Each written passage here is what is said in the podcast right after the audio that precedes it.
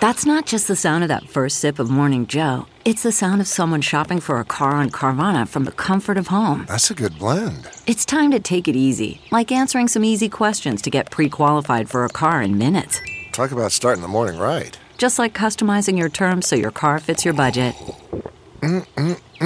Visit Carvana.com or download the app to experience car shopping the way it should be. Convenient, comfortable. Ah.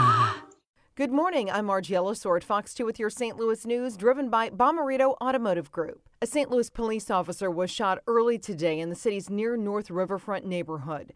The officer's injuries are said to be not life-threatening.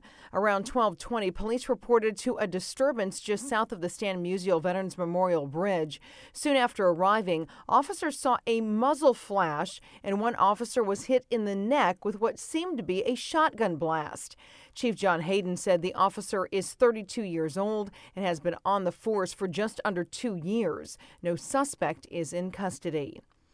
Missouri Governor Mike Parson says the state will be partnering with a national health care company, Viviant, to provide nearly 600 beds and bring up to 760 additional health care workers like nurses and respiratory therapists to the state.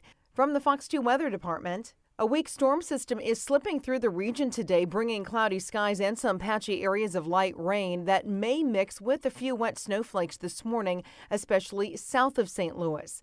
Temperatures will be in the 30s, warming into the 40s this afternoon.